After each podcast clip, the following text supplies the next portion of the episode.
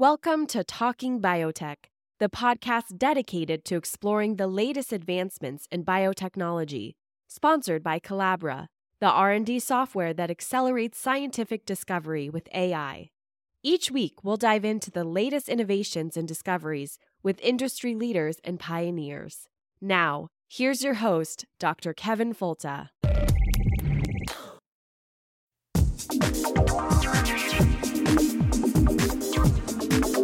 I want to see science serve a useful purpose to improve the standard of living for all people. Hey, why is anyone fighting food advance? A very small percentage of the world's population is fortunate enough to have the luxury of turning down food.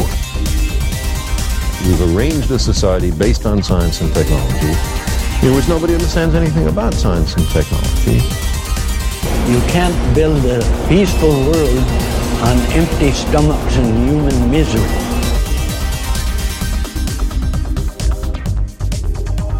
You're listening to Talking Biotech, a weekly podcast illuminating issues in agricultural and medical biotechnology.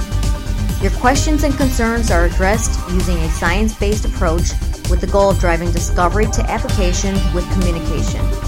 Now, here's your host, Dr. Kevin Folta. And welcome again to the Talking Biotech podcast. We're the weekly podcast where we discuss new innovations in both medicine and agriculture, especially as they relate to biotechnology, coming up with new innovations that can help people and help the planet.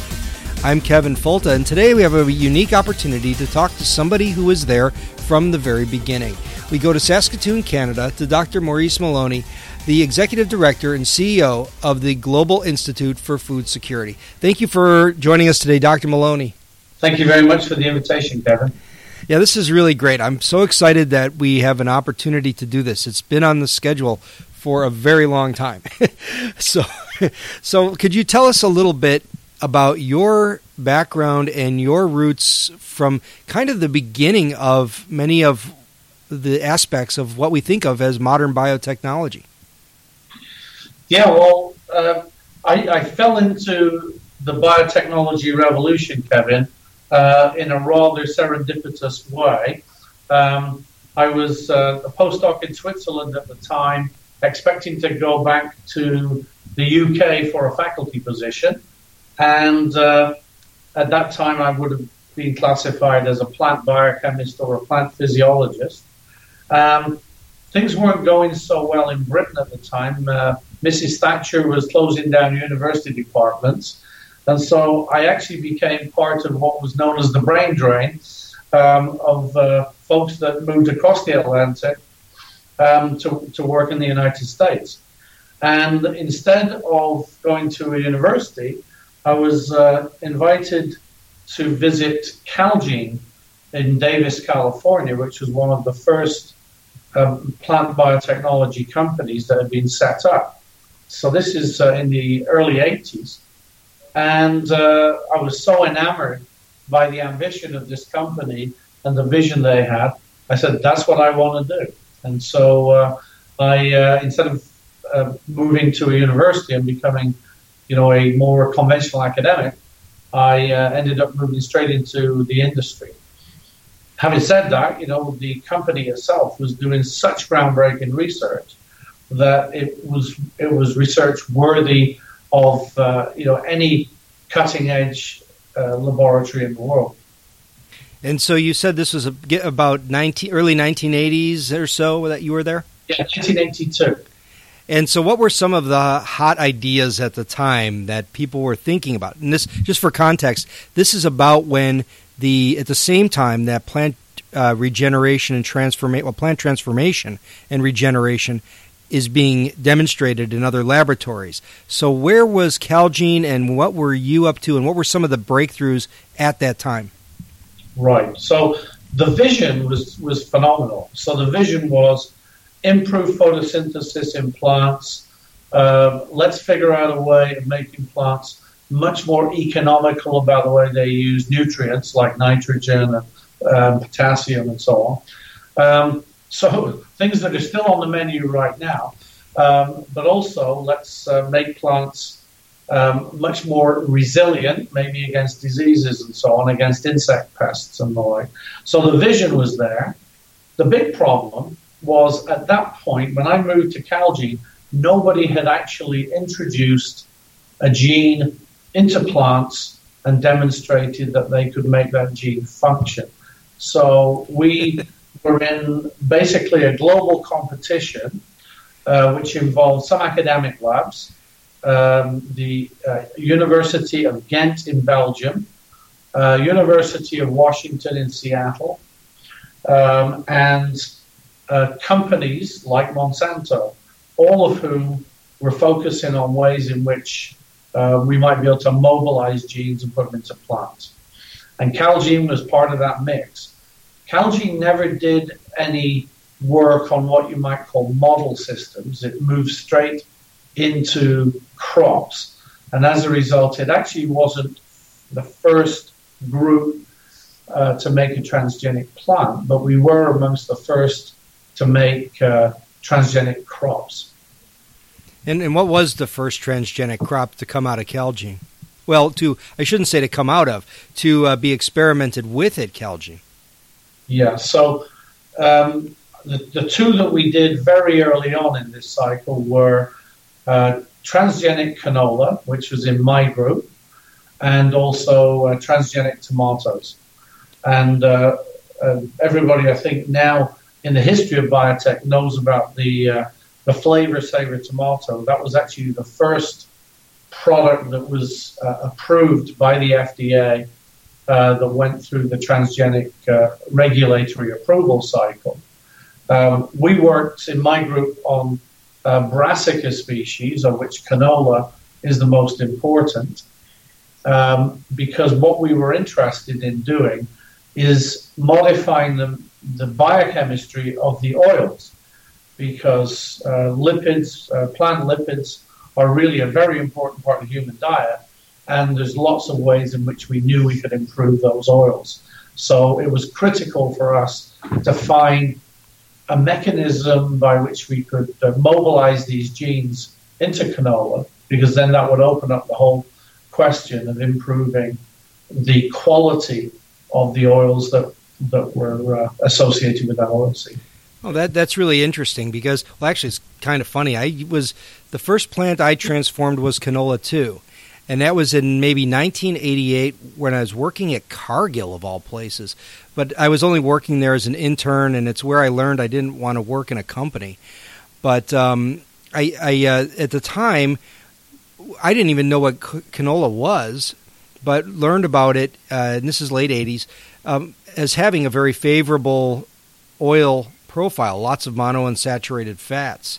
So, what, what were you? What would be an alternative to uh, to that inside the oil composition? Yes. so um, the first thing we were interested in is uh, um, looking at the chain length of the oils because uh, canola has been selected to have shorter chain length oils, C18 oils basically, which are very much uh, uh, olive oil like in their in their uh, general properties. Um, but also, then there was a lot of evidence for the benefits of polyunsaturated fatty acids, um, and that would be um, things like uh, lin, uh, linoleic acid, particularly, um, while reducing uh, very heavily unsaturated fatty acids like linolenic acid, because linolenic acid oxidizes and can actually give a kind of fishy smell to vegetable oils. So you could improve shelf life and the health qualities of some of these oils in that way. And a lot of our listenership may not be familiar with what exactly canola is. And could you give us a, just a few words on what it is and why it's important? Yes. So canola is uh, the major oil seed in the brassica family. So it's connected very directly to the cabbage family and so on. Uh, we tend to think of brassicas as being vegetable crops or possibly root crops like uh, rutabagas and so on. But in fact, uh, uh brassicas also provide uh, a very large bulk of vegetable oil for the world. Um, brassica oils are particularly important uh, um, in Canada, where we have almost 10 million hectares now, but they're also very important in uh, in India um, and uh, China. Uh, again, major source of uh, good vegetable oil in China is still brassicas.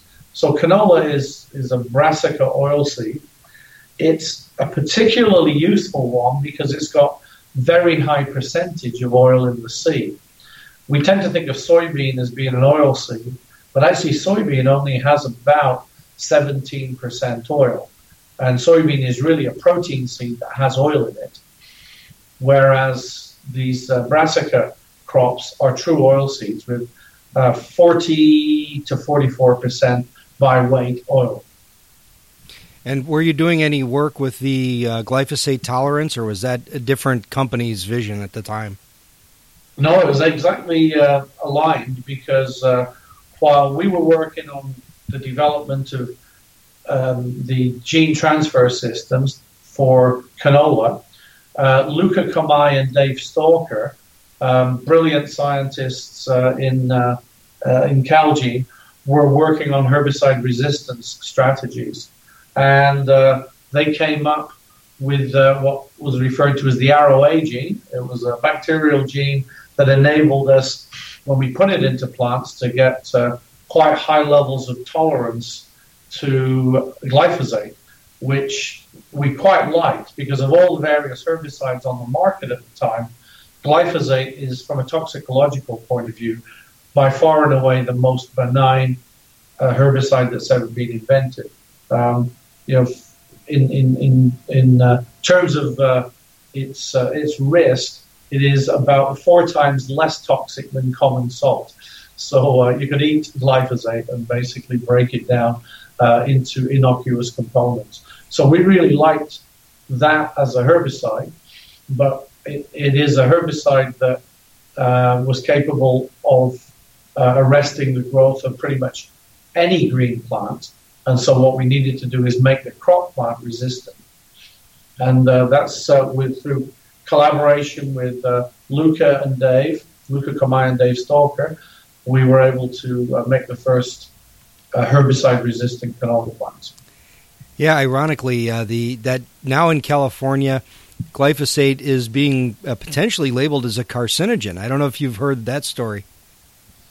Yeah, and, and that has actually come out of a um, what can only be described as a meta-analysis that was done um, by one of the United Nations uh, organizations. Um, I think most serious toxicologists do not um, uh, give it an awful lot of credence simply because it's not really based on any good experimental evidence. Um, the amount of toxicology work that's been done on uh, the active ingredient in glyphosate, which is phosphonomethylglycine, suggests that it is extremely benign and uh, is broken down in the soil rapidly. And uh, the major byproducts are uh, uh, glycine, an amino acid, and phosphate. Yeah, pretty benign stuff. It's uh, yeah, I, am familiar with that discussion, and it's really disappointing. And luckily, we'll have somebody on the podcast in a few weeks who's going to really dig into the IARC um, decision and the literature that is supporting or not supporting of it. So we'll have a good distillation of that in just a few weeks.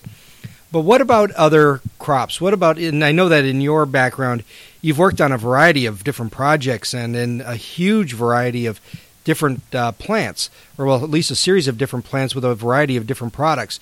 What were some of the things that you've worked on and um, maybe the rationale for them, and where are they now? Yeah, so uh, we continued uh, from the work that I did in, in Calgene.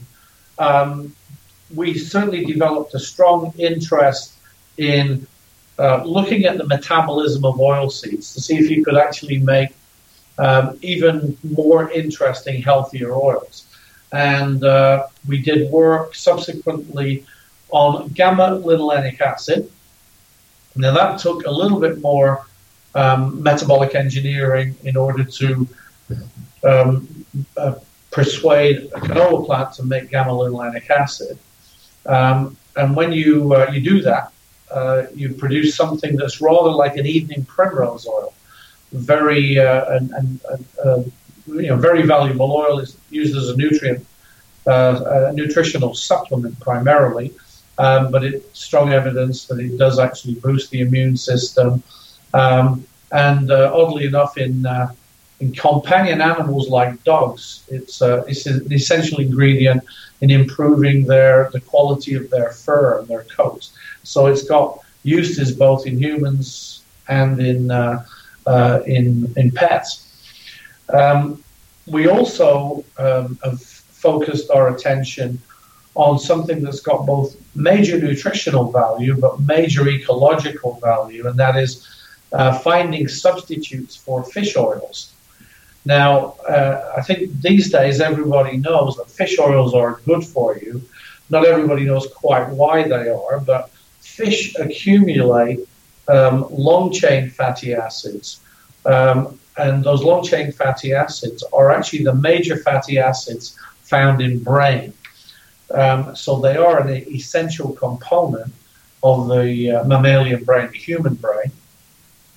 And they have to be absorbed primarily um, through nutrition. We don't make enough in the human body to supply it all. Hence, the importance of uh, um, of finding natural sources of uh, these these uh, oils. The problem with fish oils is, of course, we have overfished uh, the uh, stocks of wild fish. And the sad truth is that although they're called fish oils, it's not the fish that made them fish eat them um, in the form of uh, eating krill um, and the krill uh, eating algae. There's a whole food chain there, but essentially these oils start out life in algae and end up in fish. That means if you run out of wild fish and you move to fish farming, although you can produce a perfectly viable looking fish, it doesn't have as much of these beneficial oils unless you've got some way of supplementing it. So we said, well, if it's an alga that makes the oils, then surely we should be able to mobilize the genes from algae into uh, crop plants because algae are plants. They just happen to be plants that live in the sea. Um, but we should be able to mobilize those genes and uh, and and get crop plants to make these uh, uh these highly valuable fish oils. If we could do it, then it takes an awful lot of pressure off uh, fishing for wild fish to get these fish oils. Um, and it would enable us eventually to introduce uh, a vegetable based fish oil into the diet of farmed fish, and therefore the fish would uh, would have uh, farmed fish would have exactly the same nu- nutrient properties as wild fish um, and it will take an awful lot of pressure off uh, uh, overfishing. So anyway, that's now being done, and uh, um, the uh, there's a, a, few labs in the world that have succeeded in producing levels of these fish oils that are commercially viable. Um, the CSIRO, where I used to work in uh, um, in Australia, has done this, and also uh, Rothamsted Research, where I was the director, uh, have also demonstrated you can make uh, commercially viable levels of these fish oils in plants. So we uh, we see this as a victory not only for nutrition, but actually for um, the whole of the oceanic uh, ecology because we're going to disturb much less the food chains. Are any of those uh, fish oil su- um, fish oils that you're supplementing with fish can they be consumed directly by humans and get the same benefit? Yes, they can, and they're actually on the markets already uh, in capsule form, um, uh, being made in uh, in yeast in fermentation tanks. Now that is too expensive uh, to use as you might call a general nutritional supplement um, you know, that you might add to other food products like yogurts that kids eat and so on.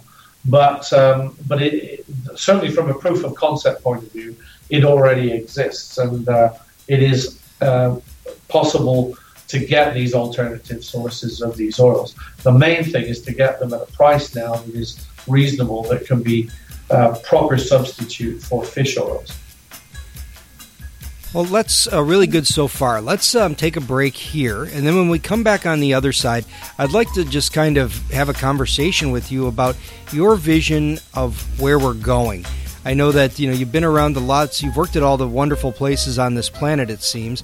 Um, let's um, follow up then on the other side of the break at the Talking Biotech podcast. Greetings, Talking Biotech aficionados, and thank you for listening to the Talking Biotech podcast. Thanks to you, you've written great, wonderful reviews on iTunes, and it's quite a beacon to the podcast surfer. Shows your amazing support for this mofo of a science show. And special thanks to you who dared to accept my challenge and got that talking biotech tattoo. It's appreciated, but guess what? That tattoo lasts a really long time. It's my hope that someday, a few decades from now, we can look at your dermal commitment to a science podcast and ridicule you for defacing your flesh. Our hope is that your days in assisted living will use that tat as a conversation starter, reminding the elderly of the dark ages when science was shunned for flashy marketing and myth that placed fear over reason. However, with the support of so many listeners, we're moving innovation to application and helping people and planet along the way. So Tell a friend. Write a review on iTunes. And most of all, share the beautiful science that we learn from the expert guests that kindly share their expertise here on the Talking Biotech podcast. And so we're back at the Talking Biotech podcast today with Dr. Maurice Moloney, Executive Director and CEO of Global Institute for Technology in Saskatoon, Canada. And we're talking about biotechnology from the past and the future. And uh, skipping the present because it's not very much fun. a lot of Roundup Ready crops and BT. Um, let's. Uh, so, Dr. Moloney is, um, has been around for a long time in different companies and is different uh, academic and other government institutions and has seen a lot of what has happened in the past. So, looking forward, um, I guess, you know, what, what are some of your thoughts about the backlog that we currently are seeing in terms of good technology that's kind of stuck in limbo because of regulatory or other issues? Yeah, it's a, it's a great point, Kevin, because uh, although I would still say the biotech revolution for farming has been amazingly productive. It's actually been amazingly productive with relatively few traits.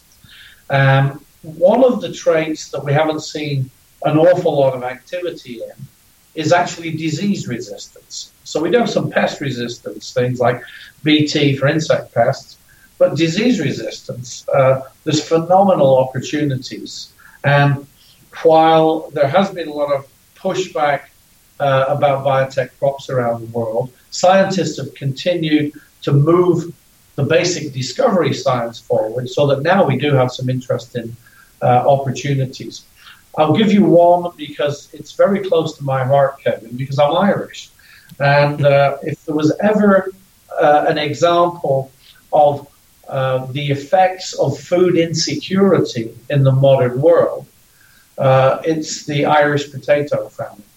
And the Irish potato famine resulted in more than 1 million deaths in a period of about four or five years in Ireland, and also resulted in more than 1 million uh, exported people from Ireland, most of whom uh, went to the United Kingdom, uh, uh sorry, uh, to the United States.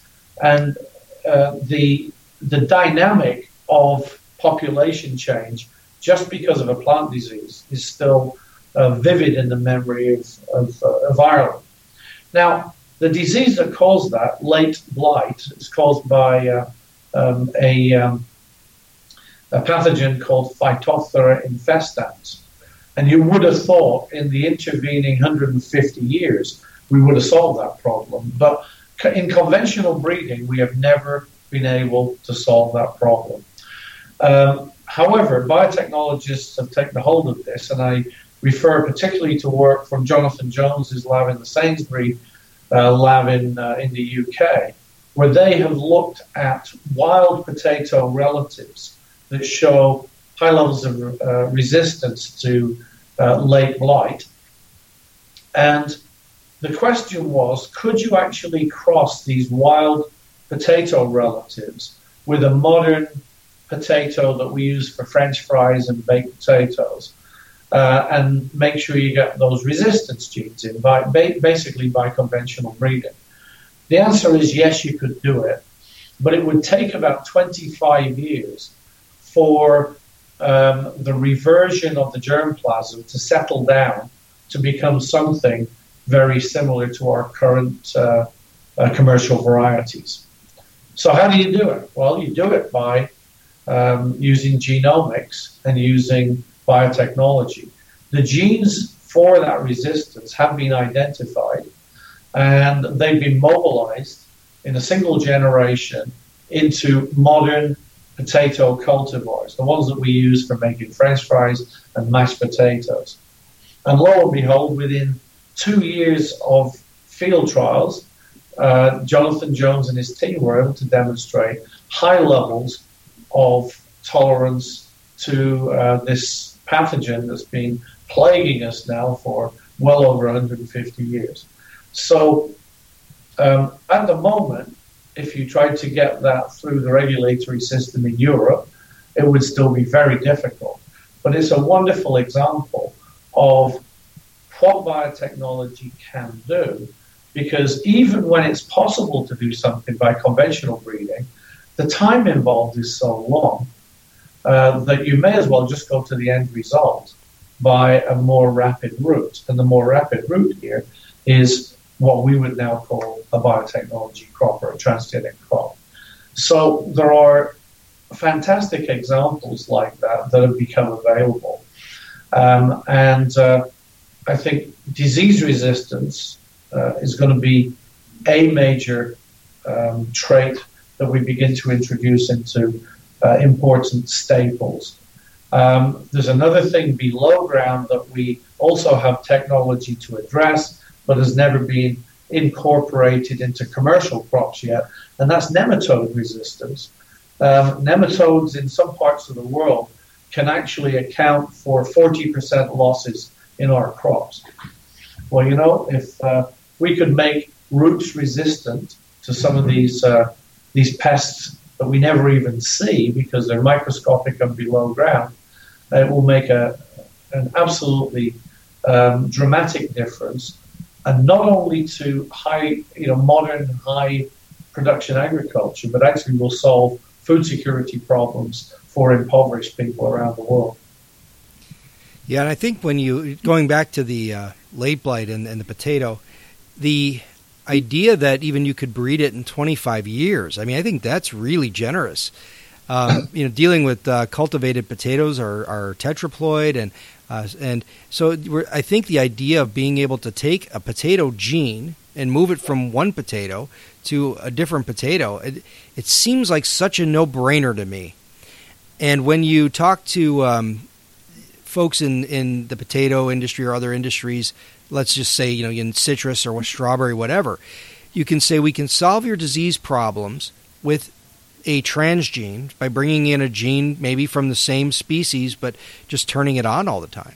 But, you know, insecticides are, or well, fungicides are cheap, nematicides are cheap, and they work. And so it costs a lot less to use these ex, uh, compounds that we'd rather not use, that we'd rather not introduce to the environment, it costs less to do that than to go through the regulatory hurdles of deregulation. So is it, you know, so what's wrong with using this improved technology? Yeah, because the foundation of, of the whole, whole of biotechnology uh, in crops that we talked about earlier uh, in the earlier segment, Kevin, uh, was basically let's see if we can produce crops that protect themselves rather than having to use chemicals.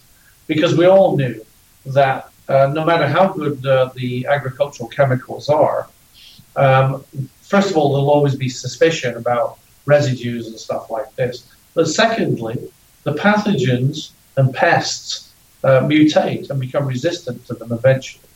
And so we were always interested from the very beginning in um, introducing biological means into the plant by which it can protect itself. And then we're free from using chemicals that eventually will become obsolete due to resistance problems. So I think uh, that's the direction uh, all of agriculture is going to go. It reduces the input cost for farmers enormously. It actually reduces the risk to farmers because, particularly insecticides, probably the the uh, the group that farmers like the least when they have to spray. Um, if you can substitute those, as we have done with BT, there's an enormous reduction in the use of those chemicals and a, an actual improvement in the overall farm ecology because you're not hitting uh, non-target pests. Exactly. No, it's a, it's a really good distillation. Uh, you talked about you know maybe your favorite one with the uh, potato with the Phytophthora infestans resistance, but when you but what other traits are you aware of in the pipeline that maybe are uh, maybe the most interesting, maybe that cover a niche of humanity or a niche problem? Um, what do, what do you think there? Well, you know, I mean, one of the ticking time bombs um, is uh, everybody's favorite fruit, and that is uh, bananas. Um, you know, bananas are popular throughout the developed and the developing world, and probably most consumers of bananas are not cognizant of the fact that bananas uh, basically do not represent uh, a great diversity of germplasm, so a great diversity of genetics, essentially. Now that's a problem when it, when a, a disease crops up, and if you have a particular disease and you've got a relatively narrow genetic base for your crop, uh, it could wipe out the whole crop. And so um, with with bananas, uh, which are propagated uh, not by seed normally, but actually done vegetatively by cuttings, uh, which is the way we propagate a lot of our house plants. Uh, bananas are at high risk. The only way to solve that problem in any kind of timely manner will be to mobilize disease resistance genes that are isolated from um, close relatives to bananas. And uh, if we want to do that in a timely manner, that's the approach we're going to have to take. Um, otherwise, uh, we're going to see, uh, you know, in, in one year, when it could be next year, it could be the year after, just a massive uh, reduction in yields because of uh, uh, fungal and actually viral diseases. Yeah, and that's uh, the important part. There is that you know we, you and I can talk about you know no banana for our banana split, you know, and you know woe is me, but there's a huge number of people on the planet where the banana is the central carbohydrate in their diet and a daily uh, staple. You bet. I mean, you tell people of Uganda you won't have any bananas this year. That translates to them as being a starvation situation.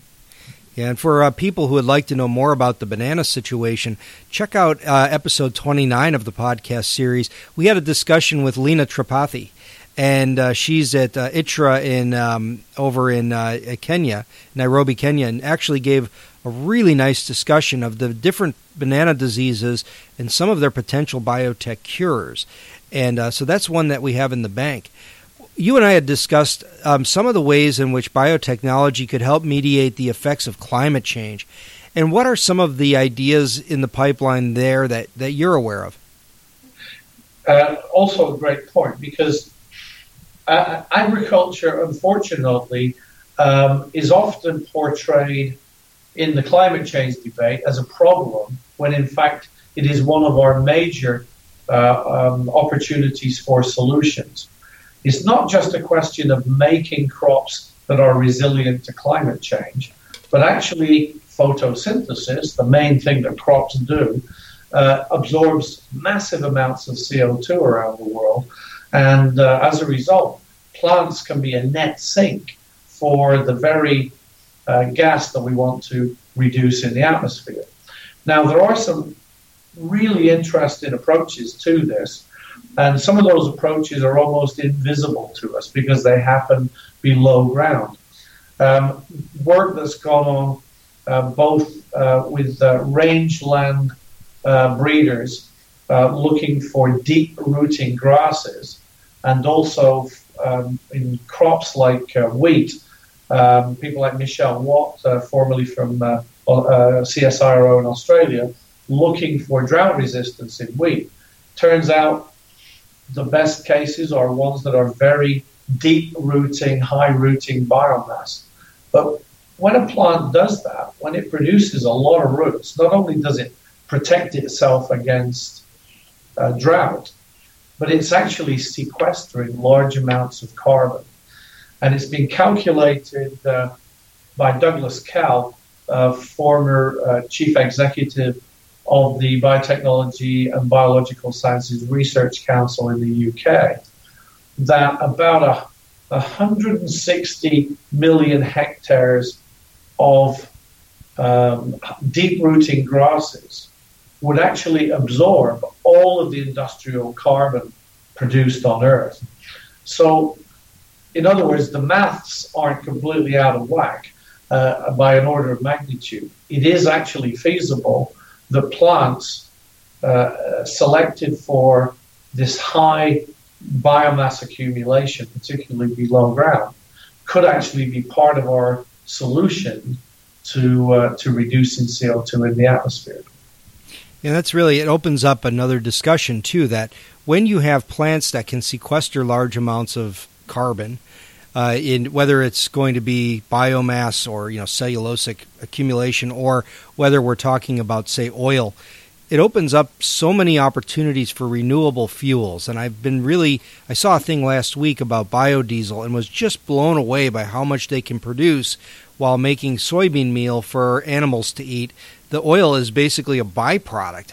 And we really could be doing a lot more to generate uh, renewable fuels based upon plants as that intermediate.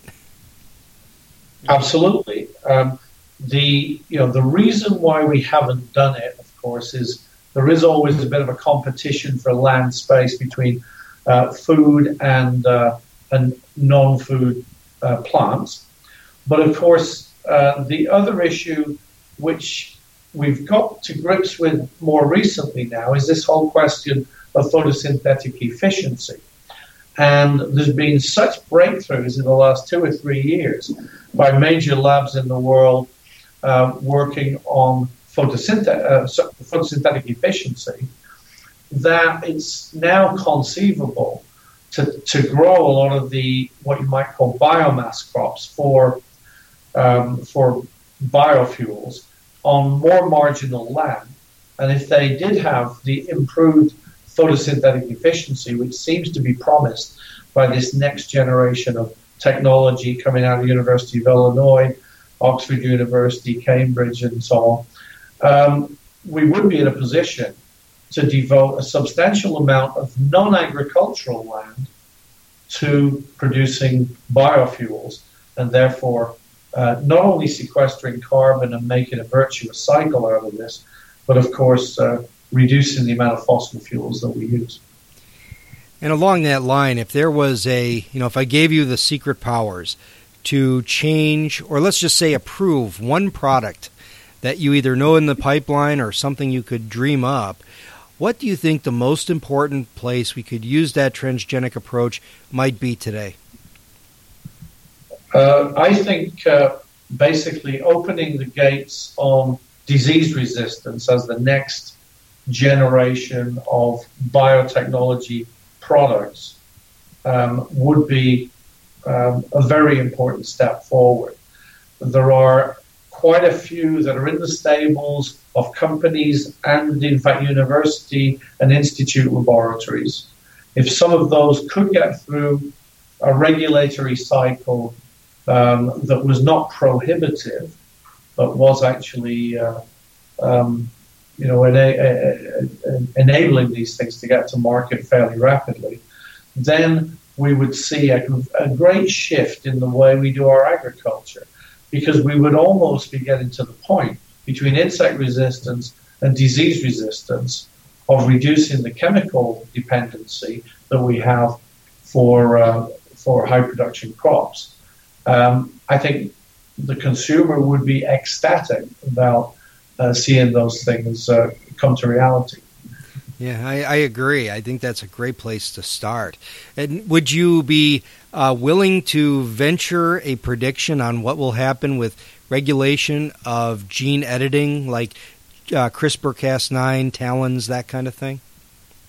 Well, of course, I've been very encouraged to see um, both how the North American agencies, uh, USDA, and the CFIA in Canada have handled these things. And uh, as a result, um, they are not really treated any differently from conventional mutagenesis breeding, uh, which is basically a, a, a, standard part of all plant breeding these days. Uh, even if you grow organic crops, you're still using germplasm that underwent mutagenesis breeding. Um, in Europe, it's still going to be a bit of a knife edge, but I do believe that there's a whole generation of anti-biotech people in the European Commission that are basically reaching retirement age. There's a lot more young people that have entered into the uh, regulatory scene um, in the European Commission who are looking at these things from a very different point of view. And they recognize the environmental benefits as well as the crop pr- productivity benefits. And with something as easy to do as genome editing, where you can get some quick wins with very little um, um, uh, expenditure uh, in terms of uh, further research, I think uh, I think I'm more hopeful than ever I've ever been. Um, but really, it does require that turnover, just like it does in in the scientific world. Every 25 years, a lot of people retire, and surprise, surprise, some of the hypotheses that were not so popular um, become uh, more prevalent uh, canonical pieces of science. I think that's going to happen in Europe uh, with respect to um, genomics and biotechnology, and it will probably be through the simplicity of genome editing. Yeah, I, I, I, agree, and I think that one of the other drivers that we is kind of a wild card is going to be the tremendous investment that's being made in places like China, the um, ambitions of folks on the continent in Africa that there are so many pockets of innovation that where governments have said, we want this and we're going to make it happen. And I think that's um, no one's going to wait for us anymore. And I think that that may be a very important impetus as we try to feed 10 billion people by 2050. Well, one of the central problems that we consistently hear of is how do we deal with food security issues as we have increasing populations less water, limited space. How can biotechnology really help feed those 10 billion people by 2050? Yeah, it, this is really important, Kevin, because whether we like it or not, we're heading for a crisis and we will have to address it. Now, everybody worries about climate change, which is a perfectly reasonable thing to worry about. But actually, the population dynamics between now and 2050 are formidable and they're formidable in two ways. Um, we do have um, a very large um, purchasing power coming out of increasing populations in Asia that are going to demand high quality food from our farming systems between now and 2050. And there's also a disenfranchised, roughly 1 billion people around the world that still live a subsistence lifestyle. So they're lucky, lucky to have enough calories per day to keep them alive. Two different uh, uh, uh, realities, and we've got to address both realities uh, if we're going to avert uh, crises and disasters between now and it peaking out at roughly 9.6 to 10 billion people in 2050. When you think how close 2050 is, we actually don't have the luxury of using what you might call conventional technology, which is quite slow. It gets there eventually, but it won't get there fast enough to feed all of these people.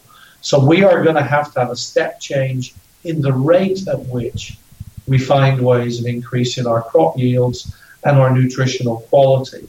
And if we don't do that, we will have uh, international crises that we'll all regret and we'll all wish that we had mobilized the knowledge that we currently have to solve those problems.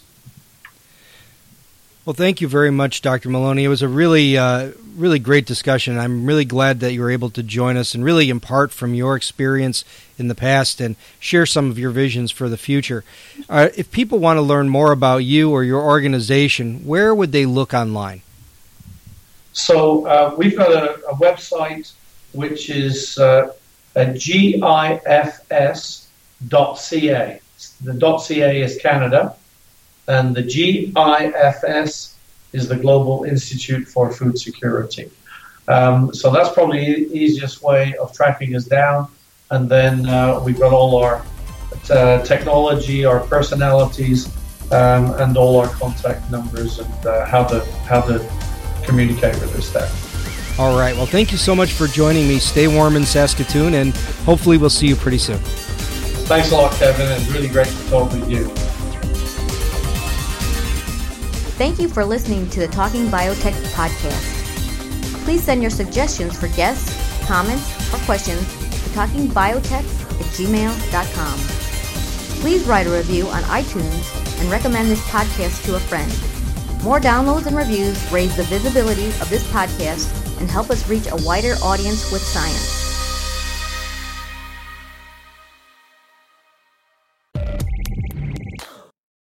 You've been listening to Talking Biotech, sponsored by Colabra, the platform that bridges the gap between siloed research tools. With Colabra's electronic lab notebook, scientists can work together in real time, sharing data and insights with ease. Revolutionize your research collaboration. Sign up for a demo today at Colabra.app, C O L A B R A dot A P P.